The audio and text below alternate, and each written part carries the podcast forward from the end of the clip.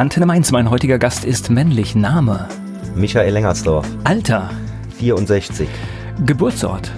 Hörgrenzhausen im Westerwald. Beruf? Journalist. Haben Sie Hobbys? Ganz viele. Weiterhin Journalismus, Sport, insbesondere Fußball, also auch fast 40 Jahre aktiv gespielt. Basteln, Hobbykoch, ja, ganz vieles. Gibt es sowas wie ein Lebensmotto? Tu das, wohinter du auf jeden Fall auch noch in ein paar Jahren stehen kannst. So die Menschen, mit denen Sie Ihre Dinge heute so machen, die Sie machen, was meinen Sie, was sagen die über Sie, was macht Sie aus, woran erkennt man Sie? Verlässlichkeit, strukturiert, klar, gerne schreibend, gerne redend. Okay. Michael Lengersdorf, mein Gast hier bei Antenne Mainz. Neben der Bewegung Fridays for Future gibt es mittlerweile viele Bewegungen in der Gesellschaft, die sich auch für den Klimaschutz einsetzen. Parents for Future gehört dazu. Hier engagiert sich mein heutiger Gast Michael Lengersdorf. So, Höhergrenzhausen, das geht Richtung Westerwald, ne? Bin ich da richtig? Genau, das ah, Kannbecker Land. Okay. Sind Sie dort groß geworden? Ja, ich bin dort geboren, weil meine Eltern sich dort kennengelernt haben. Da gibt's eine Keramikfachschule. Mein Vater hat Studium als Keramikingenieur gemacht, meine Mutter als Designerin, Keramikdesignerin. Ja, und dann sind sie auch dort hängen geblieben. Okay, ich überlege gerade, äh, ist, ist das irgendwie, das, das, das ist da in der Region so, so äh, das gibt's da öfter, ne? Ja, das ist das sogenannte Kannbecker Land, hatte auch ein große Tonvorkommen. Also rundherum ja. in den verschiedensten Orten. Bei uns war eine der größten Abbauten von Ton.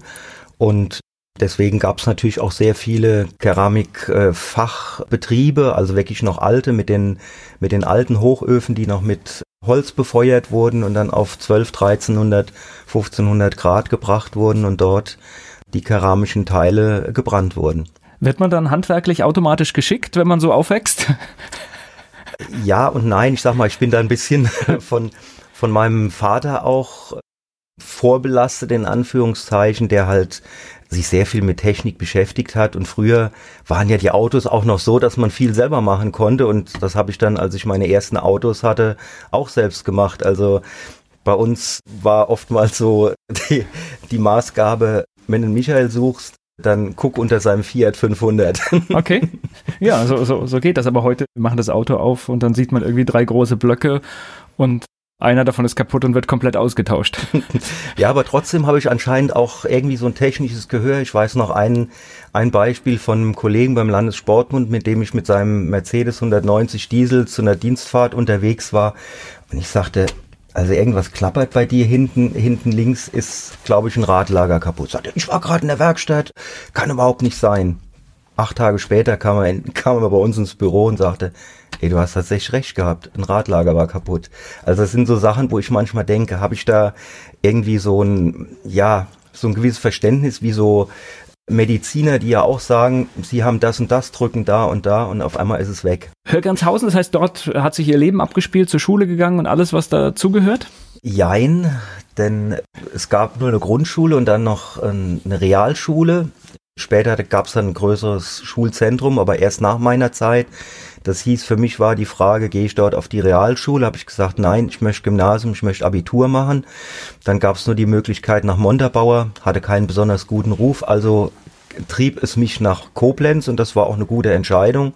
Zwölf Kilometer von Hörgrenzhausen runter an den Rhein, den ich dann anfangs mit dem Bus gefahren bin. Später hatte ich eine rote Kreidler mit 16 Jahren und bin dann regelmäßig mit meinem Mopedche nach Koblenz aufs Eichendorf-Gymnasium gefahren.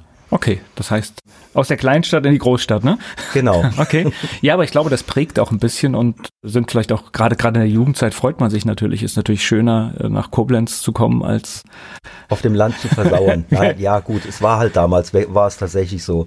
Man war ohne Auto war man quasi aufgeschmissen, obwohl die Busverbindungen waren relativ gut. Also ich musste zwar dann auch früh aufstehen, weil es dann über die anderen Dörfer erst nach Koblenz ging mit dem Bus, aber ist alles machbar. Naja, ist ein Thema, auf das kommen wir mit genau. Sicherheit später auch noch. Mobilität, die wir heute neu erfinden müssen. Und ich glaube, auch heute ist der öffentliche Nahverkehr auf dem Land noch nicht da, wo er sein muss. Nein, auf gar keinen Fall. Also ich habe das große Glück, dass ich in Saulheim fünf Minuten vom Bahnhof wohne, im Ortskern, also von daher auch schnell nach Mainz kommen kann. Aber nichtsdestotrotz, da ich noch eine Tochter habe, die auch schulpflichtig ist und die auch bewegt werden muss, geht das halt leider nicht ohne Auto. Also ich finde, es ist manchmal schon schwer. Also ich kenne ja. das ja auch und lebe halt auch ein bisschen außerhalb und dann gibt es Busverbindungen und auf diese kann man sich momentan nicht verlassen. Das heißt, der Bus ist mal voll, er kommt mal gar nicht und das ist natürlich nicht, nichts, um Kinder in die Schule zu bringen. Es ist nicht keine zuverlässige Planung, die man ja, da machen kann, ja. Auf jeden Fall. Ja. Aber ich muss halt langsam auch gucken. Mein alter Zafira wird jetzt im Dezember 17 Jahre alt, hat 335.000 Kilometer drauf. Aber er fährt und da kommen wir gleich schon auch auf ein politisches Thema. Als Angie die Abwrackprämie auf den Weg gebracht hat, habe ich gesagt, sag mal, hast du sie noch alle? Da ist Energie reingesteckt worden und wenn man sieht, was auf den Schlachthöfen, den Autoschlachthöfen steht, Autos, die wie eine Eins dastehen, wie aus dem Ei gepellt und die werden jetzt ausgeschlachtet, dann denke ich mir, also das war wieder ein echtes Lobby-Ding für die Autoindustrie. Naja, und Ökobilanz erstmal von Ihrem Auto ist definitiv die, die beste. Selbst wenn der Verbrauch etwas höher ist, ist natürlich das, was bei der Herstellung schon an, an, an Schaden entsteht, das müssen wir immer mit einberechnen. Und genau. dafür muss ein Auto oft irgendwie acht oder neun Jahre fahren und erst dann fängt es an, eigentlich Sinn zu machen alles. Ja. Und er ist erstaunlich gut. Er ist mit 8,8 Liter angegeben und ich fahre mit sechs bis sieben Litern. Also ist natürlich auch immer eine Sache, wie man fährt. Ja. Also auch ein schlagen Sie den einen oder anderen Neuwagen heute. Ja. ja. und gleich geht's weiter im Gespräch mit Michael Lengersdorf. Michael Lengersdorf, mein Gast heute hier bei Antenne Mainz. Wir haben schon erfahren, er kommt aus Hörgrenzhausen. Waren Sie ein guter Schüler? Nein, 3,7 das Abi.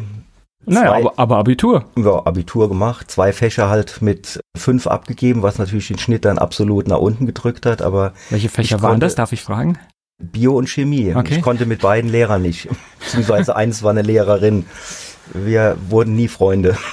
Na gut, wir kommen ja auch beide aus einer Generation, da war das auch gar nicht so einfach. Wenn man mit dem Lehrer nicht konnte, gab es wenig Instrumente, um auch irgendwie so einen Hebel dagegen zu legen. Also das heißt so beschweren oder das, das war, also habe ich nicht erlebt, dass das machbar war. Also im mhm. Gegenteil, man hat die Situation oft verschlimmert. Ja, es waren halt leider auch noch ein paar wirklich alte Knochen dabei. Ich die, weiß, was Sie meinen. Die aus der Nazi-Zeit wirklich noch rübergerettet wurden und ich will jetzt unseren Direx nicht in die Ecke stellen. Er hat sehr viel Positives bewegt und wir konnten ja später auch, was eben in der Mittelstufe noch nicht der Fall war, dann auch im Kurssystem uns das wählen, was wir wollten und das habe ich dann auch gemacht. Dadurch bin ich dann noch ein bisschen nach oben gekommen, habe dann in Sport also tatsächlich auch meine Eins gerettet und in Musik, aber alles andere war dann eben Durchschnitt. Das hat dann zwar die zwei Fünfer wieder ein bisschen nivelliert, aber ganz nach oben hat es dann nicht mehr gereicht. Aber es ist trotzdem, denke ich, was aus mir geworden. Es ist ja nicht immer das, was man auf dem Papier stehen hat, sondern was man mit dem macht, was man auf dem Weg mitbekommen hat. Außerdem ist es ja meistens so, es dauert gar nicht so lange Zeit, zwei, drei Jahre, dann interessiert das Zeugnis eigentlich schon, schon gar nicht mehr, ja. weil dann kann man sich beweisen, was, was immer man macht und ja. viele andere Sachen sind dann viel bedeutender. Nach der Schule wussten Sie, was Sie machen? Also Sport war ja schon, sage ich mal, prägnant da. Ja, das war ein etwas prägnanter. Da war aber noch nicht so, so ganz klar, was ich tatsächlich mache. Bin dann erstmal auf die Schiene Diplom-Handelslehrer, also Berufsschullehrer gegangen. Bin dann auch für vier Semester nach Köln. Hatte aber dann, da hat mich das leider dann eingeholt, leider kein Studienfach Sport auf der Sporthochschule nehmen können, weil ich einen zu schlechten Durchschnitt hatte. Und ich hätte noch länger warten müssen. Dann habe ich irgendwie gesagt, nee, also ich will jetzt nicht so irgendwie so ein Dauerstudent werden und mein Vereinsvorsitzender, der Willi Klein in Hörgrenzhausen, der war auch gleichzeitig oberster Hauptamtler beim Landessportbund. Und der hatte so ein bisschen Ahnung auch, welche Studiengänge es gibt. Und hat er gesagt, wir haben eine, eine Sportlehrerausbildung auf den Weg gebracht, anderthalb Jahre Vollzeitausbildung in Trier an der Uni, in Schneidershof. Und guck dir das doch mal an. Habe ich die Aufnahmeprüfung gemacht, habe gesagt, ja, das passt, da ist alles drin, da ist Sportverwaltung, es war sehr breit gefächert. Du konntest damals sogar auch noch in den Schuldienst gehen, aber das war nicht so für mich die, die Option. Ich wollte eigentlich was im, ja, im politisch-verwaltungstechnischen Bereich bewegen.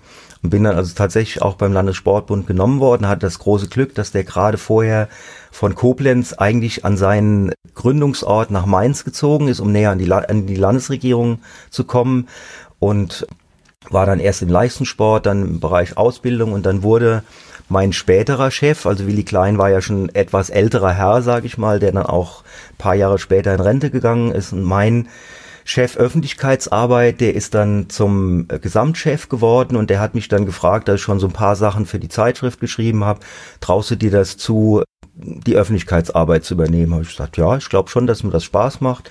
Ich bin rein, dann habe ich über Jahre die, die Zeitschrift gemacht, habe sie umgestaltet von schwarz-weiß auf farbig, auf 14-tägig, dann ging es wieder zurück, Internetauftritt, alles, was dann dazu kam.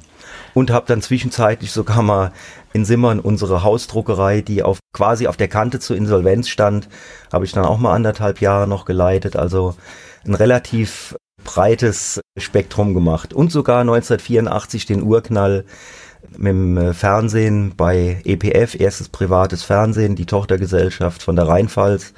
Da war ich mit dabei in der AKK, in der damaligen und habe den Startschuss mitbekommen und wir haben dann tatsächlich auch Sport gemacht, also ganz verrückte Dinge.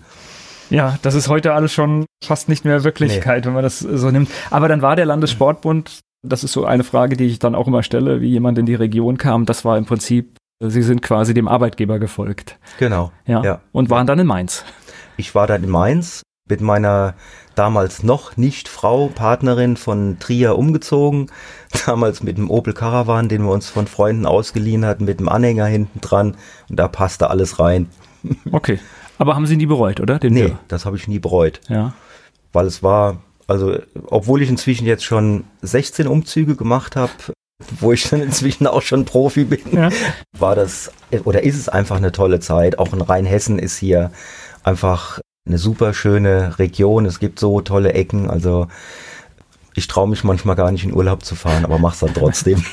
naja, es gibt ja ganz viele Menschen, die kommen in unsere Region und machen hier tatsächlich so einen Kurzurlaub in den Weinbergen und machen Weinbergstouren und solche Geschichten. Ja. Darf man nicht verkennen, in was für einer Region wir leben. Das ist das, schon. Das mache ich natürlich auch gerne. Also gerade mit meinen äh, zwei großen Töchtern meine zweitälteste hat mich ja letztes Jahr zum Opa gemacht und die wohnt in Oppenheim und da gibt's dann auch immer so Weinbergswanderungen zweimal im Jahr und da sind wir jetzt schon mehrfach mitgelaufen und es ist einfach schön. Und die große Schwester kam dann auch noch mit dazu. Ja, sind schöne, ja. ja. Gleich geht's weiter mit meinem Gespräch mit Michael Lengersdorf. Über den Landessportbund Rheinland-Pfalz kam er nach Mainz. Mein Gast hier bei Antenne Mainz, Michael Lengersdorf. Sie haben ja schon fast alles was Sie beim Landessportbund gemacht haben, schon, schon zusammengefasst. Das heißt, das war auch Ihr komplettes Arbeitsleben? Das war fast mein komplettes Arbeitsleben. Allerdings kam dann so für mich ein Punkt, so als ich so auf die 50 zusteuerte. Man nennt es ja so ein bisschen Midlife Crisis, aber bei mir war es eigentlich keine Crisis, sondern ich habe gesagt, Mensch, äh, du hast irgendwie jetzt so viel dir angeeignet und irgendwie beim Landessportbund geht's nicht mehr so richtig voran. Es gab auch einen neuen Chef. Mein alter Chef ist Lottochef geworden und ja, es war mehr so ein Verwaltungsfachmann und das war nicht so meine Art. Ich kannte Peter Schössler immer als Menschen, der, der kam morgens rein, hat uns auf seiner mechanischen Schreibmaschine schon einen Pressetext vorgab und sagt, mach den mal fertig, schick den mal raus und so war das einfach. Also da war immer Leben drin und dieses Leben ja, war ich, irgendwie. Ich, ich kenne ihn, deswegen kann ich mir das vorstellen. Ja, ja, ja. Also, ja. und das Leben war irgendwie weggegangen und da habe ich gesagt, nee, du musst jetzt irgendwas anderes machen. Und ein ehemaliger Kollege, der war bei einem Solarunternehmen gelandet und der screente aber auch schon immer wieder so die Dinge, was so an schönen Jobs da ist und der rief mich auf einmal an und sagte, hier, Juvi sucht Pressesprecher, bewerb dich da doch mal. Ich hatte mich inzwischen bundesweit bei Sportorganisationen beworben, war auch zweimal in die Endauswahl gekommen, aber auch da merkte man, auch der Sport ist verfilzt, das Vitamin B war dann doch etwas stärker als das, was man vielleicht als Persönlichkeit einbringen konnte. Und dann habe ich gesagt, naja, dann gehst du halt mal in einen ganz anderen Bereich, warum nicht? Ich war in den 80er Jahren auch in der Anti-AKW-Bewegung und dachte, na, mit erneuerbaren Energien, das ist doch eigentlich der Weg, den wir, den wir gehen müssen. Und das hat dann auch fast geklappt. Aber das fast war dann, dass ich quasi zur Vertragsunterschrift kam und dann Matthias Willenbacher, der Chef, so ein bisschen rumdruckste und sagte, ah, wir haben da noch jemand, mit dem müssen wir sprechen könnten Sie vielleicht noch eine Woche warten, wir melden uns bei Ihnen. Und da habe ich schon gedacht, ah, das ist ein komischer Trick.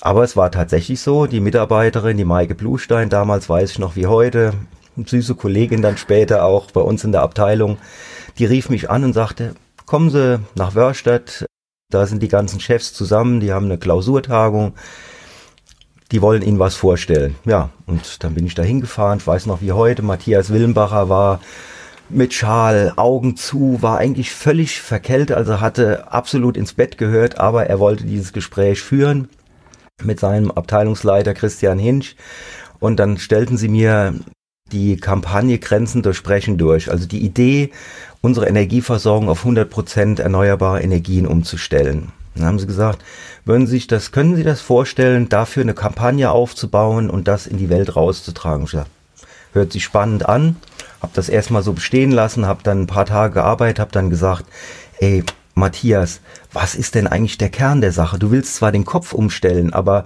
wo wollen wir denn hin? Ja, sagt er zu 100% erneuerbar. Dann habe ich gesagt, Genau das ist es. Das ist unser Slogan. 100% erneuerbar.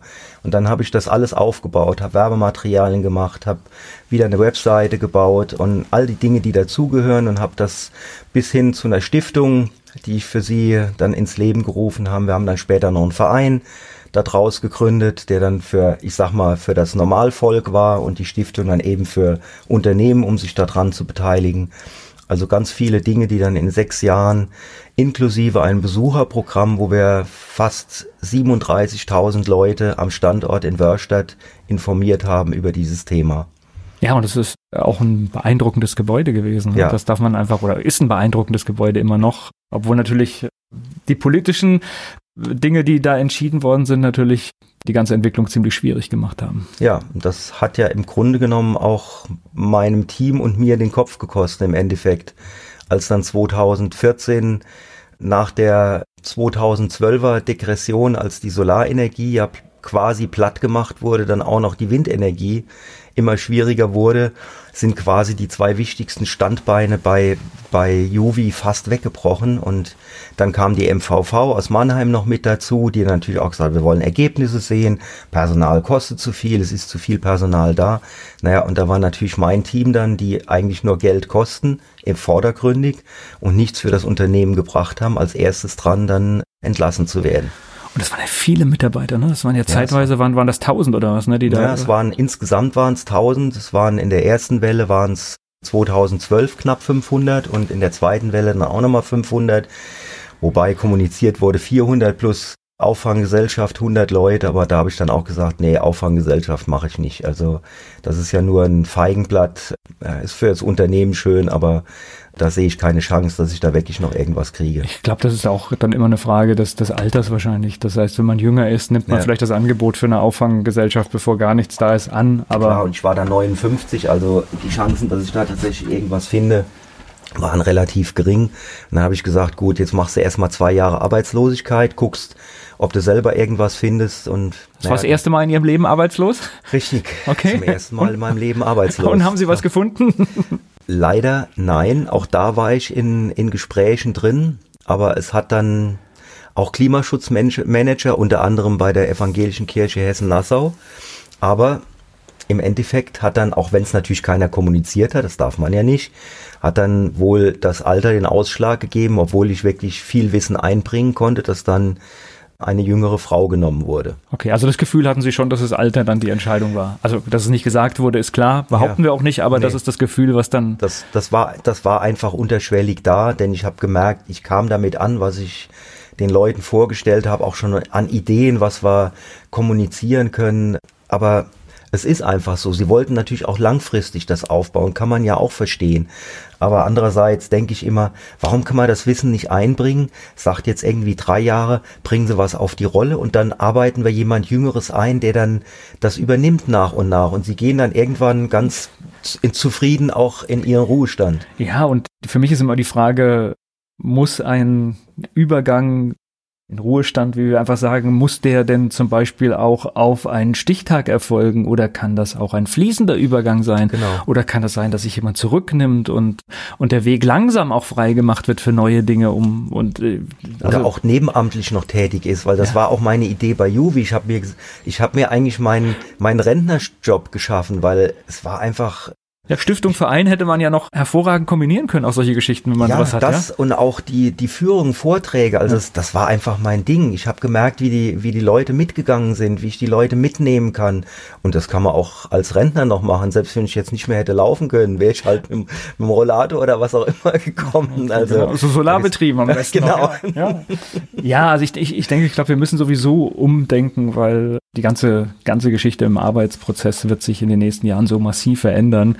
Und diese Denke, die wir da haben, die, die wird, die, die können wir nicht aufrechterhalten. Weil ja, sich auch, sich auch wirklich nur auf die, auf die Technik zu kaprizieren. Ich habe das vorhin auch gesagt, dieses Fingerspitzengefühl, das muss einfach wieder da sein, dass man auch gerade so bei Vorträgen die Leute mitnehmen. Man weiß ja, was weiß ich, ein Rentner, der hat ganz viel Wissen der hat auch eine bestimmte Linie, wo er vielleicht drauf ist und das muss man halt rausspüren. Wo hole ich denjenigen ab?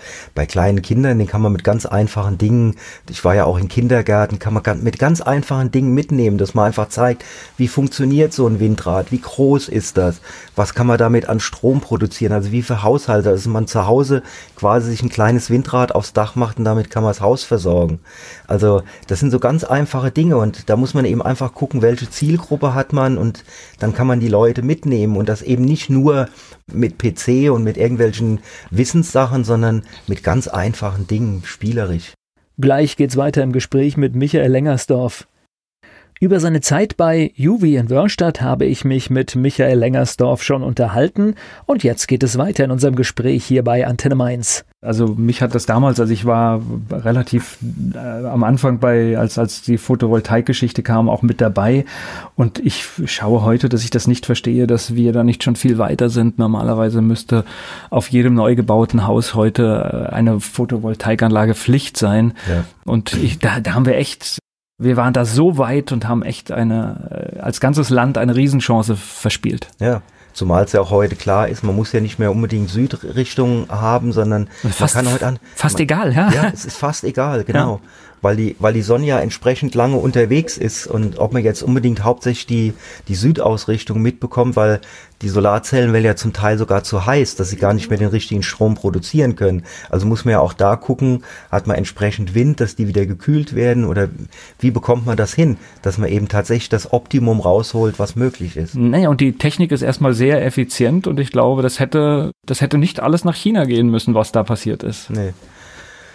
Ja, aber ich meine, ich habe gerade heute Morgen im Morgenmagazin wieder Herrn Altmaier gehört. Er war ja damals auch 2012 bei Juvi, als das dritte Gebäude eingeweiht worden ist. Und er hat so groß getönt, das geht alles weiter und die, die Bundesregierung steht hinter dem, dem, den erneuerbaren Energien und dem Energiewandel. Aber wenn man heute sieht, was für ein Durcheinander gemacht wird, also selbst Spezialisten schauen ja nicht mehr durch, was im Erneuerbaren Energiengesetz jetzt tatsächlich Sache ist. Ich, ich habe auch gelernt, dass es immer kritisch, wenn jemand hinter einem steht. Besser ja. wäre es, wenn man sich vor die jeweilige genau. Geschichte stellt, weil, weil man weiß nie, ob der Fuß gehoben wird. Ja. genau, weil das ist eine ganz gefährlich, also weil das ist eine Formulierung, die ist so, wir stehen voll hinter ihnen, mhm. ist eigentlich immer so ein Zeichen. Wir, wir sollten vorsichtig sein, ob ja. wir hier noch lange stehen mhm. oder ob wir nicht einfach mal einen Tritt kriegen. ja, nee, ist, ist schade, aber der, dieser, das letzte, der letzte Teil ihres Berufslebens, ist der dann entscheidend für das, was sie auch heute machen, wo sie sich engagieren? War das dann so der, der große Einblick in Themen, mit denen man sich sonst vielleicht gar nicht so tief beschäftigt? Ja, einerseits schon. Also so tief mit Sicherheit nicht. Hätte ich, äh, hätte ich sicherlich nicht gemacht. Also gerade auch äh, mit dem Thema dann Windenergie oder auch Bioenergie. Also wir haben ja verschiedene Geothermie. Wir haben ja so viele Sachen, was uns die Natur zur Verfügung stellt. Wir müssen, wir müssen es eigentlich nur zusammenführen. Und es gibt ja schon so viele Beispiele auch, dass Gemeinden, dass ganze Kreise autark werden können. Aber wir haben einfach noch nicht erkannt, wie greifen die Sachen ineinander? Und das ganz entscheidende Thema, was wir auch, wo wir gleich zur Mobilität kommen, mit den Speichermöglichkeiten. Wir müssen Speichermöglichkeiten schaffen, die bezahlbar sind, sowohl für den kleinen Haushalt als auch für die Großunternehmen, die darauf zurückgreifen können, weil wir natürlich den Produktionsprozess nicht unterbrechen können, weil auf einmal nicht mehr genug Energie da ist. Wobei jetzt mein Eindruck ist, was ich so verfolge, dass wir bei den Speichermedien also gerade in den letzten Jahren richtig große Fortschritte gemacht haben. Also das war ja vor zehn Jahren, waren viele Sachen nicht gelöst. Heute, die Batterietechnik ist ja nun, nun wirklich weit nach vorne gekommen. Ja, aber auch da gibt's natürlich noch Fallstricke, die, die dann auch von den Gegnern immer wieder gebracht werden, zum Teil auch zu Recht. Silizium, eine, ja, ein, ein Material, was halt auch sehr umweltschädlich gefördert wird und auch nur bedingt zur Verfügung steht. Das heißt, wenn wir immer mehr Speicher brauchen, müssen wir jetzt endlich, und das ist auch wieder eine Sache der Bundesregierung, in die Forschung reinstecken, unsere hellen Köpfe einfach weiterarbeiten lassen. Und das beste Beispiel ist jetzt gerade, warum kommt die Elektromobilität so hoch? Auch bei den deutschen Unternehmen. Vor zehn Jahren hat Angie den Masterplan Elektromobilität, eine Million Autos bis 2020 auf die Rolle gebracht. Was hat sie dafür getan? Nichts. Und ich bin mir sicher, sie weiß, dass alle deutschen Unternehmen, die großen Autobauer, ihren Plan schon in der Tasche hatten. 1900 hat Opel die erste Zigarre elektrisch gebaut, die mit nur Batterien gefahren ist. Dann wurde es Benzin erfunden und es ist alles in der Schublade verschwunden. Also wir werden irgendwie für dumm verkauft. Und jetzt ziehen es alle raus und alle sagen, ID3 von VW, der Corsa elektrisch. Warum kommen die auf einmal? Die kommen doch nicht aus dem Nichts, sondern das hat alles schon in der Schublade gelegen und die haben nur darauf gewartet. Wir scheffeln noch unsere Milliarden mit den alten Autos, die halt ausgereift sind, wo wir nicht mehr viel investieren müssen in die, in die Produktion und jetzt kommen sie auf einmal und als gestern dann die, die Meldung kam, dass Elon Musk seine Tesla-Fabrik, die größte, die er bauen wird, außerhalb von Amerika in Deutschland entsteht, in Brandenburg, habe ich gedacht, der Junge hat's erkannt. Der weiß, in Deutschland sind die klugen Köpfe, da kann ich das hinbringen und da wird das auch entsprechend auf die Straße gebracht. Gleich geht's weiter im Gespräch mit Michael Lengersdorf. Über Mobilität und andere Dinge, die wir ändern müssen, spreche ich mit Michael Lengersdorf. Wir waren gerade bei der Autoindustrie. Und da hat sich natürlich auch viel geändert, weil zum Beispiel heute ganz andere Länder globale Player sind. Wir sind ja bei dieser Mobilitätsgeschichte bei den Autos ein bisschen auch getrieben, dass heute in anderen Märkten die Entscheidung fällt. Das heißt, mhm. Ich glaube, wenn China nicht gesagt hätte, was weiß ich, unsere Hauptstadt wird in wenigen Jahren komplett äh, nur elektrisch fahren und wir brauchen so und so viele hunderttausende Fahrzeuge, ich glaube, dann wären die deutschen Autobauer immer noch nicht so weit. Mhm. Mhm. Also ich glaube, wir sind sehr getrieben auch durch, durch das, was in anderen Ländern passiert. Ja. Oder Delhi, wo jetzt gerade letzte ja. Woche äh, die, die Meldung kam, dass, dass eigentlich die Leute nicht mehr atmen können, weil so viel Smog da ist, dass, dass das gar nicht mehr möglich ist in, ja. in einer 10 Millionen Stadt. Wissen Sie, was mich bei, bei dem ganzen Autokram am meisten äh, eigentlich ärgert und beschäftigt ist, dass es ja auch noch eine andere Technologie gibt, die auch schon in den 70er Jahren gepriesen wurde als umweltfreundliche Variante, die Wasserstoffmobilität und da scheint es ähnlich zu sein, da scheint es die Lösung zu geben und die gehören aus meiner Sicht, bei Bussen funktioniert es ja auch schon, die gehören schon lange auf die Straße und aber auch da ist einfach das alte Geschäftsmodell so lange bedienen wie nur möglich, anstatt die neuen Technologien voranzubringen und erster zu sein. Ja. Weil ich glaube, das ist entscheidend für die Zukunft. Ja. Aber ich glaube, noch entscheidender ist, dass auch da eine Vernetzung gibt. Und wir waren ja eben schon mal beim öffentlichen Personennahverkehr. In den 70er Jahren wurden ganz viele Nebenstrecken der Bahn platt gemacht, erstmal stillgelegt, dann platt gemacht. Ich weiß, in meinem Ort, da ist inzwischen eine Umgehungsstraße auf der Trasse, wo früher die Eisenbahn gefahren ist. Aber mir ist also, es wenigstens ein Fahrradweg. ja, so wie an der Nahe zum Beispiel ja. auch. Also da gibt's auch tolle, tolle Sachen. Aber was entscheidend ist, wir müssen wieder den Menschen in den Mittelpunkt stellen. Also in der Stadt muss der Mensch die Priorität eins als alleroberstes haben. Dann kommen, ich sag mal, die umweltfreundlichen Fahrradfahrer und dann vielleicht noch Elektromobilität, aber wir müssen auch die Autos wieder aus der Stadt rausbringen.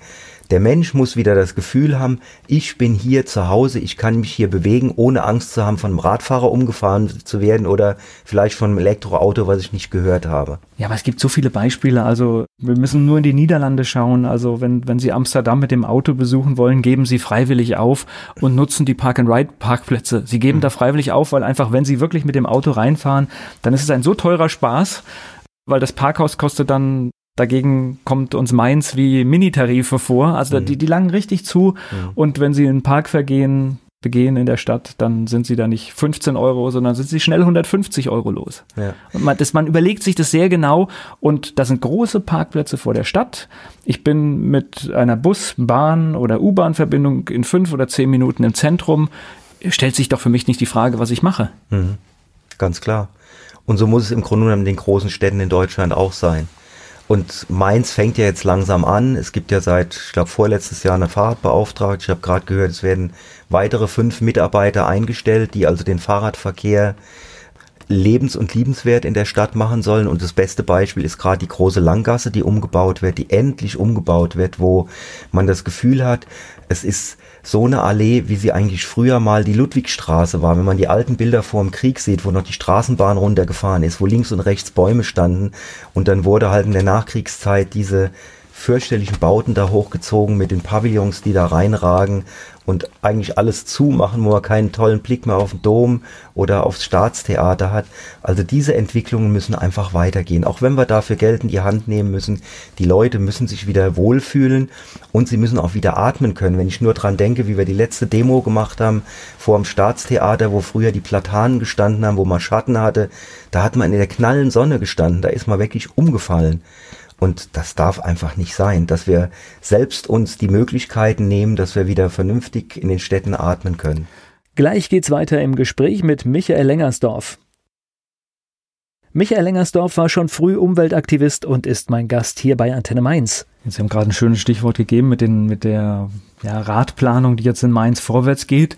Und jetzt wollen wir dann auch mal hoffen, dass das nicht nur dem Wahlkampf geschuldet war, da schnell eine Lösung zu machen, sondern dass es wirklich jetzt auch dauerhaft wirklich in, in die Pläne der Stadt gehört, ja. weil ich habe festgestellt jetzt bei der ganzen Wahlkampfberichterstattung, das hat mich überrascht, das Thema Rad ich war auf einigen Veranstaltungen von, von, von allen möglichen Kandidaten und habe auch selbst eine Runde gehabt mit denen, wenn, wenn, wenn unsere Hörerfragen kamen. Das Thema Radfahren in der Stadt war ein ganz gewaltiges Thema. Mhm. Das hat total viele Menschen interessiert und das hat mich selbst überrascht. Ich hätte dem jetzt gar nicht so diese Bedeutung zugemessen. Und das ist ein Thema, mit großem Interesse muss man sich drum kümmern, ja. Ja. Und es wird auch zum Glück immer mehr auf dem Land ein Thema. Also ich bin ja jetzt auch engagiert und unter anderem in der Agenda 21 Gruppe in Wörstadt und da in einer Untergruppe Wohnen und Mobilität. Ein bisschen aus, einmal aus Augen, Eigennutz, weil wir ein generationenübergreifendes Wohnprojekt in Wörstadt planen, aber weil ich auch passionierter Radfahrer bin.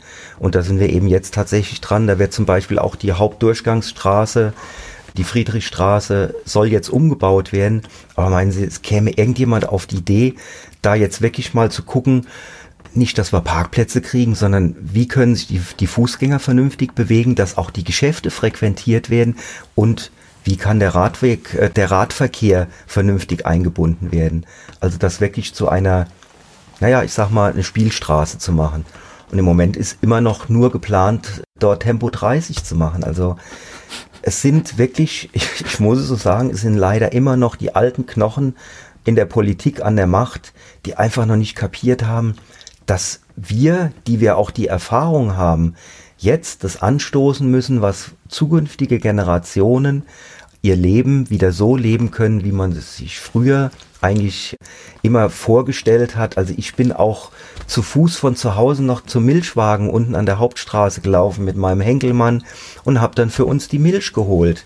Also solche Dinge, das gibt's ja alles nicht mehr, dass jemand wirklich zu Fuß irgendwo zu einem Geschäft läuft es ist ja immer noch so, dass er um die Ecke mit dem Auto fährt, um seine Zigaretten am Automaten zu holen. Ja, das ist schon, manche, manche Sachen sind da echt beängstigend, aber tatsächlich ist es so, auch da können wir viele europäische Länder heranziehen. Wenn man ein, ein tolles Fahrradstreckennetz hat, dann wird es auch genutzt. Und mhm. wenn, wenn ich muss leider nochmal die Niederlande ranmachen, äh, da gibt es wie, wie ein Autobahnnetz, gibt es ein komplettes Fahrradnetz mhm. über das ganze Land. Ja. Und das heißt, sie haben da Pläne, also klar, sie fahren da auch mal streckenweise an der Straße, aber es ist klar geordnet, wie ich, was weiß ich, von Stadt A nach B mit dem Fahrrad fahre und es ist auch toll ausgezeichnet. Mhm. Also man, man kann sich nicht verfahren.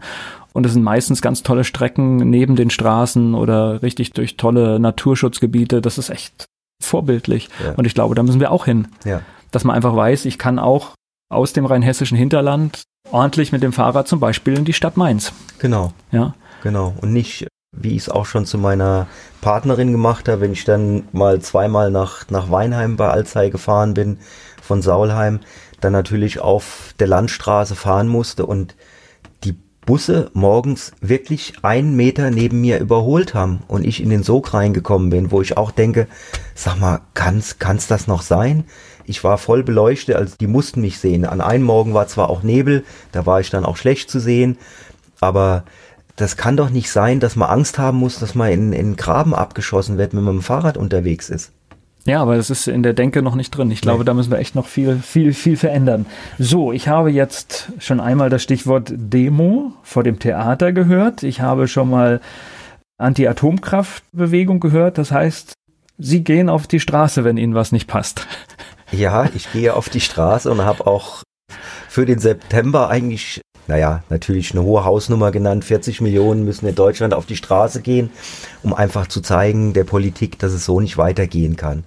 Weil es ist so, wir, wir können viel. Da, da darf ich ganz kurz, ja. bevor, wir, bevor wir auf die Aktualität und auf die Dinge mhm. heute kommen, würde ich ja gerne nochmal in die 80er Jahre zurückgehen. Das heißt, Sie waren, was weiß ich, 84 würde ich sagen, wahrscheinlich auf der Straße, 83 genau. oder in, in, der Zeit war ja. das. Das heißt, das hat Sie damals bewegt, dass die Atomkraftwerke weg müssen. Das war. Ja, und ich, oder besser gesagt, wir sind ja dann leider auch 86 bestätigt worden. Das Schlimme war, dass ein halbes Jahr vorher, bevor Tschernobyl in die Luft geflogen ist, meine älteste Tochter geboren wurde. Das bewegt mich jetzt gerade nochmal, weil aus dem Bekanntenkreis ist parallel ein Sohn geboren worden und der ist mit acht Jahren an einem Gehirntumor gestorben. Man konnte zwar nicht nachweisen, dass es damit zusammenhängt, aber ja, es war halt eine große Strahlung da. Okay, das nur dazu, wir sind leider auch da bestätigt ich, kann, ich, worden. kann mich das nur, ich kann mich an meine Schulzeit erinnern und das Ding an der Sache ist, das wurde erstmal so ein bisschen runtergespielt. Mhm. Ich weiß aber, wir wurden an irgendeinem Tag, weil es regnen sollte, früher nach Hause geschickt. Also so viel zum Runterspielen. Das mhm. heißt, da war so eine Mischung aus, wir wissen was und wir machen irgendwelche Anweisungen, aber wir reden nicht richtig drüber. Da war schon irgendwie, das war eine komische Zeit, ja. Ja, ja. Und es kam ja wirklich dann auch erst ein paar Wochen später hieß es dann auf einmal, Kinder eine Mütze aufziehen das war dann so die, die erste, die erste Sofortmaßnahme, wenn man, wenn man so will. Und dann komme ich nochmal auf 84 zurück. Wir haben damals aus der Kirche heraus ein Musikkabarett gemacht, ein anderthalbstündiges. Und da war unter anderem haben wir da auch den Notfallplan bei einem AKW-Unfall auf die Schippe genommen. Denn da hieß es tatsächlich wortwörtlich, legen Sie sich auf den Boden und legen sich eine Zeitung über den Kopf. Und das haben wir dann dann tatsächlich auch auf der Bühne dann nachgespielt. Also es war es war wirklich Kabarett in Reinkultur und zwei Jahre später wurden wir dann tatsächlich von der Realität eingeholt. Ja, das ist schon. Ja, und deswegen sage ich, wir, wir müssen heute auf die Straße gehen, weil wir, wir können nicht mehr warten. Es ist ja inzwischen von, von allen Wissenschaftlern außer sind wirklich ja, blind auf einem oder zwei Augen Ganz klar, wenn wir diese 1,5 Grad Erderwärmung überschreiten, dann gibt es Effekte, die wir nie mehr zurückholen können, weil es einfach einen Dominoeffekt gibt. Dadurch, dass die äh, Pole schmelzen, dadurch, dass das Wasser steigt, dadurch, dass größere Spiegel entstehen durch die größeren Meere, also immer mehr Hitze entsteht, dass aus dem Permaböden Methan hochsteigt, das viermal so so klimaschädlich ist wie CO2. Also das sind alles Dinge, die können wir dann nicht mehr beeinflussen. Wir können ja nicht einfach wie beim Kühlschrank die Tür zumachen, ah, jetzt frier mal wieder. Gleich geht's weiter im Gespräch mit Michael Lengersdorf. In Kürze gibt es auch in Mainz wieder Klimademonstration. Auch mein heutiger Gast Michael Lengersdorf wird mit auf der Straße sein. Er ist hier zu Gast bei Antenne Mainz. So, jetzt kennt natürlich jeder die Fridays for Future Bewegung und es ist klar, es sind junge Menschen, es sind Schüler während der Schulzeit auf der Straße und demonstrieren. sind im Streik, deswegen auch während der Schulzeit, weil sonst wäre es ja kein Streik. Das muss man immer mal dazu sagen, weil manche sagen, ja, macht das doch nachmittags. Nein, es ist ein Streik und ein Streik bedeutet auch, man arbeitet in dieser Zeit nicht. Und ich denke, das ist auch legitim, weil ansonsten hätte es keine mediale Beachtung. Das muss man einfach auch mal zugestehen. Jetzt sind Sie ja aber nicht äh, Fridays for Future. Sie zählen jetzt nicht mehr zu den ganz Jungen. Das heißt, warum sind Sie da und wie sind Sie organisiert? Also ich persönlich bin im Frühjahr dazugekommen, als ich zum ersten Mal gehört habe von Politikern, die Schüler schwänzen die Schule. Und da ist mir einfach der Kamm geschwollen. Und das habe ich ja auch dann bei der Demo im September gesagt. Eigentlich das ist gelebte Demokratie. Die Schüler zeigen, was ihnen auf gut Deutsch auf den Zeiger geht, dass die Politik nichts tut, obwohl sie genau weiß, dass wir unsere Welt an die Wand fahren, dass wir sie kaputt machen. Und dann habe ich gesagt, ich will das jetzt mit unterstützen und habe dann mitbekommen, dass es eben auch eine Parents for Future Bewegung gibt, dass also die Eltern, also die Großeltern und so sich engagieren und ihr Wissen und vor allen Dingen auch ihre Connections mit einbringen und eben damit auch der Politik zeigen, das ist hier kein Streik von irgendwelchen verrückten Jugendlichen, die keine Lust, keinen Bock auf Schule haben, sondern da steckt tatsächlich etwas dahinter und wir unterstützen das. Und inzwischen gibt es ja auch die Workers for Future, die Scientists for Future. Also es gibt eine sehr breite Bewegung. Genau diese breite Bewegung brauchen wir, um die Leute auf die Straße zu bringen, um zu sagen, hier in Berlin und auch in Rheinland-Pfalz, in Mainz, ihr müsst jetzt dagegen steuern. Tut etwas, sonst habt ihr euch selbst überholt. Und ich sage mal, es gibt dann eine moderne Revolution, genauso wie es äh, moderne Völkerwanderungen geben wird, wenn wir diesem jetzt nicht Einhalt gebieten. Ja, und was das bedeutet, haben wir 2015 schon, schon gesehen was es bedeutet, wenn viele Menschen nicht mehr wissen, wo sie hin sollen mhm. und den Weg nach Europa einschlagen. Also wir haben schon einen Vorgeschmack von Dingen, die passieren können. Und das sollte uns noch äh, aufmerksamer machen, dass wir Lösungen finden, dass Menschen überall dort bleiben können, wo sie jetzt leben. Ja, und das ist eben im Moment nicht mehr der Fall. Also Afrika ist ja eigentlich schon viele Regionen nicht mehr bewohnbar und wir ja, tragen durch die verschiedensten Maßnahmen eben, eben dazu bei, dass es immer schlimmer wird. Maßgeblich, Brand, maßgeblich, ja, ja, maßgeblich dass Brandrodung gemacht wird, damit Rinder dort großgezogen werden können, die dann eben auch noch dazu beitragen, weil sie eben Methan ausstoßen, dass das zusätzlich auch nochmal das Klima weiter schädigt. Unsere ja. Ozonschicht, ja. Also es sind, sind alles Schneeballeffekte, die dort entstehen, wo wir uns gar nicht so bewusst sind. Und deswegen sagen wir auch, wir müssen, ohne jetzt zu sagen, wir müssen verzichten. Nein, das ist doch auch eine Qualitätssteigerung. Wir müssen doch nicht jeden Tag Fleisch essen.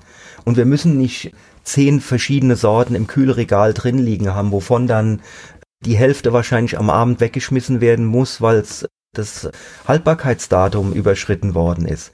Also all, all solche Dinge, also wir brauchen keine DDR-Verhältnisse, wo das zugeteilt wurde oder in Russland, wo die Sachen zugeteilt werden. Aber wir müssen doch einfach mal ein Bewusstsein dafür entwickeln, dass uns die Natur Sachen zur Verfügung stellt, aber eben auch nicht unendlich, dass wir fressen können ohne Ende, um es mal jetzt ganz deutlich zu sagen. Und ich bin auch ein bisschen pragmatisch. Wir haben hier einen Wohlstand geschaffen und wir können aus diesem Wohlstand heraus viele Dinge anpacken, die andere Regionen, andere Länder gar nicht so schaffen. Ja. Und wir sollten diese Chance auch nutzen, um tatsächlich A, diesen Wohlstand zu halten, aber halt mit vernünftigem Maßstab. Genau. Also ja. auch da umsteuern, einfach sagen, okay, diese Zeiten sind vorbei. Also ich habe sie ja noch erlebt, wo es tatsächlich nur am Sonntag den Sonntagsbraten gab. Und in der Woche gab es eben anderes. Da gab es Gemüse, da gab es Kartoffeln, da gab es Nudeln. Und wir sind auch groß geworden und wir haben keine Mangelerscheinungen. Also was soll das? Wir haben alles, was da ist und wir haben viel mehr als da ist. Wir fliegen die Sachen ja ein, was ja, ja auch eine also Verrücktheit ist. An Weihnachten da, Erdbeeren aus Australien essen. Man darf sich da über viele Dinge gar keine nee. Gedanken machen und ich muss Ihnen sagen, also Sie sehen hier jemand, ich lebe jetzt seit fast 18 Jahren ohne Fleisch, also ich mochte es auch noch nie. Ist dann immer einfach zu sagen, also ich war, war nie mein Ding und ich habe das sonntags dann in der Familie mitgegessen, aber ist nicht meine Sache gewesen. Mhm. Und man lebt sehr gut damit und man schafft sogar ein leichtes Übergewicht auch. auch, auch ohne Fleisch. Auch das ist machbar. Also insofern, man kann da alles, alles hinbekommen. Das ist äh, gar nicht das Thema.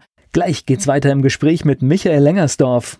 Klimademos und vieles mehr. Darum geht es hier bei Antenne Mainz. Michael Lengersdorf von Parents for Future ist mein Gast hier bei Antenne Mainz. Parents for Future, erzählen Sie mal ein bisschen, was steckt dahinter? Das heißt, man, man, man sieht sie mit auf den Demonstrationen, aber damit so eine Demonstration zustande kommt, damit man gehört wird, da ist ja viel mehr notwendig. Das ist ja nicht, das ist ja dann nicht mit dem Aufschlag an einem Freitag getan, richtig. sondern das ist richtig Arbeit. Ja. Und es geht eigentlich schon vier bis sechs Wochen vorher los. Also quasi die, die letzte Demo war noch nicht ganz vorbei. Da war schon die, Idee der, die Idee der neuen globalen Demo geboren. Auch mit Blick auf den Klimagipfel, der ja wieder Anfang Dezember läuft, um da auch nochmal einen Anstoß zu geben und jetzt natürlich auch nochmal anhand dessen, was die Bundesregierung an, an Klimapaket, äh, naja, also Klimapaket, das war ein Päckchen, nein, noch nicht mal ein Päckchen, es war ein Briefumschlag. Es, ist, es steckt eigentlich nichts da drin. Es ist wieder. Einschreiben mit Rückschein war das. Ja, ja, ja, genau. Am besten wieder zurückgeben, ja. weil es, das kann man, das kann man in die Tonne kloppen, kann man eigentlich verbrennen.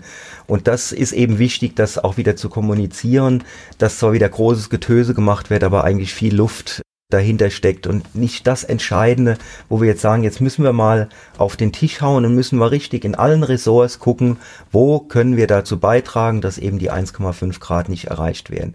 Und wir versuchen das in entsprechenden Infomaterialien zusammenzukochen. Wir haben so einen kleinen Flyer gemacht zu dem 29.11. und wir versuchen natürlich auch die gesellschaftlich relevanten Gruppen mitzunehmen. Eltern, Kindergarten, die Eltern der Schüler, Unternehmen und auch jetzt zum Beispiel in Mainz die Geschäfte. Wir haben also tatsächlich so ein, ein kleines, ein kleines Schild gemacht. Wir haben wegen Klimastreik geschlossen von bis. Und das können also die Geschäfte sich runterladen, können das eintragen für das Datum, Uhrzeit und wir sind beim Klimastreik, können das in die Tür hängen und beteiligen sich daran. Und so wollen wir eben alle das, was möglich ist. Wir können natürlich nicht alle Produktionen unterbrechen, das ist ganz klar. Aber zumindest symbolisch sagen, wir machen von 12 bis 5 nach 12 oder 10 nach 12, denn wir haben ja eigentlich schon 10 nach 12 und nicht mehr 12. Deswegen sage ich eigentlich auch, wir müssten auch 5 oder 10 nach 12 die Demos anfangen, weil wir sind ja schon über die Zeit hinaus. Man sagt immer 5 vor 12. Es ist, wir haben also schon noch, verdammt schon, lange 5 vor 12, es, ja. Das ist schon sehr lange. 5 vor 12 und für mich ist es eigentlich schon nach 12. Und wir müssen eigentlich jetzt uns ganz kräftig gegen diesen Zeiger stemmen, dass er nicht weitergeht. Und vor allen Dingen, es gibt ja dann immer wieder Argumente, wir als kleines Land können gar nichts machen und was weiß ich, in China ist das viel schlimmer. Das ist dann der Grund, warum wir gar nichts tun. Das kann ich auch nicht verstehen. Und erstmal primär Ressourcen zu sparen, weniger Schadstoffe auszutragen, kann niemals ein Fehler sein. Nee. Selbst wenn, wenn, wenn jetzt irgendwann rauskommt, die Wissenschaftler kommen zu dem Ergebnis, oh, es, es, es wäre doch weniger. Wir, wir machen auf alle Fälle nichts, wo wir uns schaden, sondern wir machen nur etwas Gutes. Ja. Und ich meine, es ist ja, wir brauchen ja nur fast jetzt 20 Jahre zurückzugucken, als 2000 das Erneuerbaren Energiegesetz auf die Rolle gebracht worden ist, haben wir alle gesagt, boah, wir als kleines Land mit unseren 80 Millionen, was sollen wir weltweit erreichen? Es gibt inzwischen 40 Länder weltweit, die das Erneuerbaren Energiengesetz kopiert oder teilweise kopiert haben. Und die haben uns inzwischen links und rechts überholt, weil immer wieder Bremsklötze reingeschmissen werden, weil die Bedingungen geändert werden, weil ja klar, man hat, man, man hat auch ja. Angst vor den Kosten, das verstehe ich auch, aber dann ja, muss man die halt. Kosten, die Kosten, die in Zukunft kommen, die sind um ein zehn, hundertfaches höher. Ja, und vor allem. Es ist, es ist eigentlich gar nicht mehr mit Kosten, wir, wir können eigentlich nur die Welt wegschmeißen. Außerdem, außerdem, ganz ehrlich, wir subventionieren im Energiebereich an so vielen Stellen. Ja. Das heißt, die Braunkohle äh, und, und all diese Kohle, Steinkohle, ist, ist ja auch nur da, weil wir es subventionieren. Ansonsten wäre das in dieser Dimension ja auch heute nicht da. Und dann ist es halt so, dass wenn der Strom vielleicht für den, für den Endverbraucher zu teuer wird, dass man vielleicht auch hier subventioniert, ja. Ja, und es ist ja auch nur ein gewisser Punkt, weil ja immer im Moment der Strompreis sich an der Börse nach dem quasi ältesten und schlechtesten Kraftwerk richtet. Und wenn diese alten Kraftwerke endlich mal vom Netz sind, dann wird es auch wieder einen realen Preis geben, was Sie eben schon sagten. Dann wird eben nicht mehr äh, dieses alte Kraftwerk gefördert und subventioniert, weil es eben uns noch eine Reserve bietet, sondern wir haben eben dann andere Technologien, die direkt eingreifen können mit Speicherkraftwerken, also mit Hochspeicherkraftwerken über Wasserkraft, mit den Batterien, mit, mit Gas. Wir haben ja auch ein riesen Gasnetz in Deutschland, also viele Höhlen, wo Gas drin ist, die aber nur zum Teil genutzt sind, zum Teil 40, vielleicht 50 Prozent. Also wir könnten auch System wie Power to Gas, also aus Strom über ein Pyrolyseverfahren Gas machen, können wir dort speichern. Da können wir uns drei Monate nur aus diesem Gasnetz in Deutschland versorgen. Also wir haben Möglichkeiten. Verdammt nochmal, nutzen wir sie endlich. Und da spricht jetzt der Fachmann, ne? Das ist, das ist jahrelang gelernt, ne? Ja, das habe ich zum Glück bei Juvi gelernt. okay. Ja, aber auch ja. das gehört ja natürlich, wenn ja. man, wenn man sich organisiert, wenn man sich ehrenamtlich engagiert, gehören natürlich auch diese Fakten dazu. Denn tatsächlich ist ja auch das, was ich erlebe. Es wird immer gesagt, ihr demonstriert, was wollt ihr denn? Und bisher ist die Bewegung ja sehr klug, dass sie den Ball immer zurückspielt und sagt, ihr seid die Politik, ihr müsst den Rahmen gestalten. Genau. Es geht gleich weiter im Gespräch mit Michael Lengersdorf. Die Parents for Future wollen die Fridays for Future Bewegung unterstützen. Michael Lengersdorf ist bei den Parents dabei und er ist mein Gast hier bei Antenne Mainz. Wie viele Leute sind denn da aktiv? Wie, wie, wie, viel, wie viel organisieren denn mit Ihnen Dinge und bereiten Demos vor und unterstützen die also Fridays for Future Bewegung? Ich sag mal, es ist so ein harter Kern von 20 bis 30 Leuten, aber der gesamte Parents for Future würde ich mal zwischen 150 und 200 Leuten einschätzen. Ist im Moment schwierig, weil wir haben so einen E-Mail-Verteiler, wo dann ja, alle immer die neuesten. Das bezieht sich auf welche, auf welche Größe? Auf Mainz. Das auf heißt, Mainz. das ist einfach hier in der Region. Okay. Genau, genau. Das ist jetzt hier die Region. Also ich bin jetzt auch zu Mainz dazugegangen, weil es gibt zwar auch eine kleine Bewegung in Alzey, aber die ist halt noch sehr überschaubar. Ich möchte halt schon auch, dass wirklich Power dahinter kommt. Ich hoffe, dass wir die dann irgendwann auch noch mitziehen können. Entweder kommen sie mit nach Mainz oder wir geben ihnen auch noch ein bisschen Manpower und Wissen mit. Aber ich glaube, eine ja. große Demonstration in ist, Mainz hat mehr, ja. mehr Wirkung. Das glaube ich, ist ja, einfach so. Ja. Ich habe ja das letzte Mal gesagt, ich erwarte 10.000 Leute und zum Glück habe ich nicht zu hoch gepokert. Also es wurde zwar dann offiziell von 8 bis 9.000 gesprochen, aber ich glaube schon, dass wir mehr waren, weil zum Teil sind die Leute dann auch zwischendurch schon wieder nach Hause gegangen oder waren nur kurz auf dem Gutenbergplatz. Es ist eine Bewegung, die ja langsam Gehör findet. Ich glaube nicht nur langsam, sondern halt auch viele haben gedacht, als das die ersten zwei, drei Demonstrationen aufkamen, dass das schnell wieder vorbei ist. Und es macht mir aber nicht den Eindruck, als wenn das schnell vorbei ist, sondern dass der Druck sich erhöhen wird. Das hat das schwedische Parlament bei Greta Thunberg auch gedacht. Ach, da steht eine Schülerin und plötzlich waren es mehrere tausend. Und äh, genau das ist es. Also die Politik muss einfach merken, das ist nicht eine Stimme, sondern eine Stimme hat quasi von vielen das aufgenommen und hat sich endlich auf den Weg gemacht und die anderen sind mit dazugekommen. Ich habe gemerkt, Sie sagen jetzt hier so 150 Leute, auch gut vernetzt. Das heißt, wenn man jemanden anschreibt, dann wird man sofort weitergeleitet und irgendwann landet man an den richtigen, beim richtigen Ansprechpartner. Also das funktioniert perfekt. Aber ich glaube, Parents for, for, for, for Future tauscht sich auch bundesweit aus, ne, untereinander. Richtig. Also es gibt eine Fridays for Future bundesweite sogenannte Delhi-Konferenz. Also da gibt's Delegierte aus den, aus den Ländern, aus den Gruppen, die halt hauptsächlich in den großen Städten existieren. Die sitzen so alle 14 Tage bis drei Wochen in einer, in einer Telco zusammen, Telefonkonferenz und tauschen sich aus. Also was, was ist effizient, was kann man machen, was für Argumente gibt es? Genau. Also das heißt wirklich. Also dass auch zentrale Papiere erstellt werden, dass nicht jeder das Rad selbst erfinden muss, sondern dass es so, so, so Basics gibt, die man verwenden kann und dann macht man eben seine entsprechenden Flyer, Plakate und so vor Ort, dass einfach die Leute informiert werden. Aber dieses Vernetzen da habe ich auch noch so im Moment meine Probleme, weil da bin ich auch so ein Typ. Und die, die jungen Leute kochen so ein bisschen in ihrem eigenen Saft. Da muss man so quasi die Sachen aus der Nase rausziehen. Die haben, glaube ich, noch nicht kapiert, dass wir die entsprechende Power, auch das, das Wissen, die, die Möglichkeiten Zeit. haben, wie jetzt die Zeit ja. auch. Also wenn jemand demonstrieren geht, das, das muss man nochmal dazu sagen, weil es immer gesagt hat, die schwänzen Schule. Also jemand, der gerade in der zwölften Klasse ist, in seinen Leistungskursen ist, und der geht zwei oder drei Stunden auf die Demo, der muss natürlich dafür sorgen, dass er diese zwei, drei Stunden Inhaltsstoff nachholt, weil da nimmt natürlich keiner Rücksicht drauf. Genau. Und also wird, wird so viel zum Thema Streiken, ja, ja, und, und Schwänzen, ja. Genau, uns wird zum Teil ja sogar dagegen geschossen. Wir haben also wirklich mitbekommen, dass Lehrer genau auf diesen Demonstrationsfreitag arbeiten gesetzt haben. Und dann war das natürlich ein Riesendruck für den, für den Schüler, die Schülerin, jetzt tatsächlich zur Demo zu gehen oder eben zu sagen, na scheiße, ich muss die Arbeit schreiben. Ja, okay. Also das, das ist schon zum Teil gibt es Schulen, da rennt man offene Türen an, aber zum Teil ist es auch tatsächlich, tatsächlich so, dass die dicke Steine in den Weg werfen und wir haben eben deswegen auch die ganzen Schulleitungen bei der letzten, vor der letzten Demo angeschrieben. Und da gibt es bei uns wirklich eine gute Zusammenarbeit, dass wir die, die Sachen aufteilen, wo Leute Verbindungen haben, auch jetzt im Bereich unseres kleinen vierköpfigen Presseteams. Eine Kollegin, die sagt, ich habe Kontakte zum Hörfunk, ich sage, ich mache mehr das Schreibende, ich gebe euch das, mache dann die Dinge, mache natürlich auch gerne Interviews, das teilen wir aber auch auf.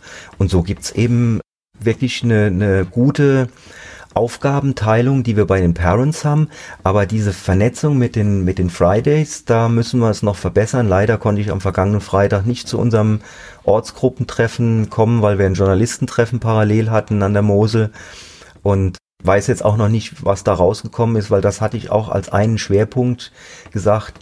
Wir müssen Verantwortliche haben, wo wir in den Parents wissen, wen sprechen wir für welches Thema an, aber eben auch einen Verantwortlichen, der wirklich, und wenn es eben im Moment noch so ist, den Fridays die Sachen aus der Nase zieht und auch sagt, hier, wir haben für euch das und das und das. Ihr müsst nicht die Sachen neu erfinden. Ihr könnt das gerne machen. Ihr könnt auch die Reden dort halten, müssen wir nicht machen. Sucht eure Leute. Wir, wir helfen euch aber auch gerne dabei, weil wir Kontakte zu den Scientists haben und so weiter und so weiter. Also die können schon ihren Schwerpunkt machen, die Leute zu aktivieren, dass sie zu den Demos kommen. Aber sie müssen einfach auch erkennen, wir wollen ihnen nicht die Arbeit wegnehmen, wir wollen sie unterstützen, wir wollen ihnen helfen, wir wollen Zeitressourcen, die wir zur Verfügung haben, in den großen Topf reinwerfen. Gleich geht's weiter im Gespräch mit Michael Lengersdorf. Michael Lengersdorf von Parents for Future ist bei mir hier zu Gast. Im Moment ist es so, dass junge Menschen auf der Straße sind, zum Teil noch nicht wahlberechtigt da guckt die Politik natürlich wegen äh, Social Media, weil sie das alles nicht verstehen, was da passiert, mhm. gucken die zwar sehr genau drauf, aber sie wissen, es ist erstmal eine Gruppe, die nicht zwingend wahlentscheidend ist. Mhm. Wenn jetzt aber eine Generation wie die ihrige anfängt, immer mehr auf die Straße zu gehen, glaube ich, steckt da auch eine ganz große Chance drin. Mhm. Wenn wir auf einmal 20.000 Rentner mit in der Demo sind, dann kommen wir an den Punkt, wo die Politik sagt, oh, hier ist gerade eine wahlentscheidende Gruppe auf der Straße. Ja, zumal, ja, ich sag mal, die Rentner ja auch eher so von der Grundlage her konservativ sind. Und ich nehme jetzt mal nicht nur die CDU dazu, sondern inzwischen auch die SPD. Und dann merken die natürlich auch, und das hat sich ja in den letzten Wahlen auch gezeigt, dass halt immer mehr auch von den älteren Wahlbürgern aus diesen klassischen Bürger- und Volksparteien ausbrechen und eben immer mehr was Neues suchen. Leider einige eben auch im rechten Lager und wählen AfD, die ich aber trotzdem eher noch als Protestwähler sehe und nicht das Gedankengut der AfD mittragen. Und die anderen gehen eben dann auf die, auf die andere Seite, wählen Grün oder die Linken. Na gut, die CDU hat aber ja mit ihrem christlichen Bild auch die Wahrung der Schöpfung letztendlich in ihrem Programm oder programmatisch mit dabei. Somit sollte es auch das ureigenste Thema sein. Ja, und die Sozialdemokraten ja das soziale Thema. Und da spaltet sich ja auch immer mehr, weil viele Leute eben auch das, was an Umfeldbedingungen da ist, nicht mehr bezahlen können. Ich will jetzt nicht wieder auf den Strom gehen, weil das ist, sehe ich als punktuelles Problem. Aber es ist natürlich für den Rentner nicht ein punktuelles Problem, weil er muss es ja jetzt bezahlen. Er kann ja nicht der Hoffnung frönen, in zehn Jahren zahle ich dann eben zehn Cent weniger. Vielleicht bin ich dann gar nicht mehr auf der Welt. Ihn drückt es jetzt, weil er nicht viel Rente hat. Aber das ist wieder ein neues Thema. Ja, das, ich glaube, das können wir jetzt hier nicht, nicht, aufmachen. Wie funktioniert das? Das heißt, jemand hat uns jetzt zugehört und sagt, oh, ich äh, hätte auch noch Zeit, würde mich auch noch einbringen das sind jetzt natürlich Gruppen, die zusammenarbeiten, das muss man halt auch immer gucken, passt das, aber, aber wie, wie kann ich denn reinschnuppern? Wie kann ich denn einen Kontakt aufnehmen? Gibt es Treffen oder, oder schreibe ich einfach mal? Wie, wie, wie macht man das? Genau, also wer sich erstmal informieren will, kann sich über übers Internet Mainz parentsforfuture.de, also zusammengeschrieben, Mainz dann vorneweg, parentsforfuture.de und da gibt's eine Mainzer Ortsgruppe, da sind eigentlich auch die wichtigsten Termine drauf, da ist auch die E-Mail-Adresse minds at parentsforfuture.de und da kann man auch hinschreiben, kann sagen, ich würde gerne mitmachen, würde gerne Informationen haben, wann gibt's das nächste Ortstreffen, Ortsgruppentreffen und so weiter und so weiter. Bei der Fridays for Future Bewegung in Mainz, da haben wir den, den Maurice Konrad so als äh, Leuchtturm, der auch wirklich äh, ja schon auch ein bisschen ein Bild geworden ist für diese ganzen Geschichten. Aber es ist doch auch schön zu sehen, dass es junge Menschen gibt, die sich dieser Geschichte annehmen, die letztendlich wirklich nur ehrenamtliches Engagement ist mhm. und dann auch sogar tatsächlich noch im Stadtrat sich engagiert. Genau. Und das finde ich auch das, das Wichtige daran. Also jetzt ohne uns klein zu reden, wir haben jetzt in dem Sinne keinen Kopf, der vorweggeht. Wir wollen es wir wollen's wirklich als, als Gruppe reißen. Wenn es um die Medien geht, habe ich gesagt, mache ich das natürlich gerne auf, aufgrund der langjährigen Erfahrung. Aber bei Maurice finde ich auch so toll, dass er wirklich Kante zeigt und ja, im Grunde genommen ja auch Gefahr läuft, von irgendeinem Verrückten mal angegriffen zu werden. Das wäre ja nicht das erste Mal, dass jemand sagt, du hast nicht mehr alle Tassen im Schrank und, und rammt die ein Messer zu, in den Zumindest ja. auf Social Media wird, ja. wird er ja schon hart angegriffen. Ja. Das muss man ja heute auch schon ertragen. Ist auch nicht einfach. Also wenn man sieht, also ich bin auch manchmal bestürzt darüber, wenn ich auf die Antenne Mainz Facebook-Seite schaue, was Menschen sich heute, also da fehlt jegliche Erziehung für mich. Mhm. Das heißt, mhm. man beleidigt keine anderen Menschen, weder im echten Leben noch im angeblich virtuellen Raum. Man macht es ja, einfach nicht, ja. ja. Und das heißt, ich kann jede kritische Position äußern, solange ich nicht beleidigend werde und solange ich auch versuche zu argumentieren, ja. Genau. Und es ist ja auch mit Fakten hinterlegt. Also es ist ja jetzt nicht irgendwie Wolkenkuckucksheim, irgendeine Spinnerei, wie es trotzdem vielfach noch abgetan wird. Es ist in, inzwischen wirklich von leider sehr erschreckenden Fakten hinterlegt. Und ich unterstreiche nochmal, es geht um Reduzierung und Ausbringung von Schadstoffen, es geht über Ressourcen sparen. Da ist in keinem Fall etwas Negatives dran. Nee. Es kann nur positiv werden für unser aller Zukunft. Ja. ja, das sehe ich auch so. Und deswegen hoffe ich, dass ich mich noch lange engagieren kann Andererseits aber sage, dass ich mich nicht mehr lange engagieren muss, weil die Dinge, die jetzt notwendig sind, tatsächlich auf den Weg gebracht werden. Und da unterstütze ich natürlich auch gerne mit. Also da war jetzt dann die Drohung, wir sind aber nicht weg von der Straße, wenn nichts passiert, die war jetzt schon dabei. Ne? Richtig, auf jeden Fall. Wir machen weiter und die Frequenz kann erhöht werden. Okay. Aber ich glaube, das ist auch bei, bei, bei vielen Dingen, also wir sehen es ja auch beim, beim, beim Fluglärmprotest, das ist jetzt ja auch, was weiß ich, in 300 Demonstrationen. Mhm. Es ist wichtig, dass man überhaupt Gehör bekommt, dass man halt dieses Signal immer in der Öffentlichkeit hat. Also man darf da auch keine Schwäche zeigen, Nein. weil das bedeutet dann letztendlich auch, dass es von der politischen Agenda geräumt wird. Ja. Deswegen haben wir auch in den, gerade in den Sommerferien gesagt, wir als Parents gehen jetzt auf jeden Fall auf die Straße und versuchen natürlich auch ein paar von den Schülern, die nicht in Urlaub sind, auch mit auf die Straße. Und war, glaube ich, gar nicht so schlecht, ne? Ja, es waren jetzt ich glaube 700 anstatt der 1000 bis 1200 sonst. Aber naja, aber jeder, der, jeder, der eine Veranstaltung organisiert, weiß, wie schwer es ist, manchmal 50 Leute oder 100 mhm. Leute zu organisieren. Also ja. man muss es immer fair, fair bleiben, ja, ja? ja, Und es sind halt viele auch nicht da oder das muss man auch fairerweise sagen, mhm. ja. Ja. Es geht gleich weiter im Gespräch mit Michael Lengersdorf. Michael Lengersdorf von Parents for Future ist bei mir hier zu Gast. Demonstrieren, bis sich etwas verändert, das ist die Vorgehensweise. Er ist mein Gast hier bei Antenne Mainz.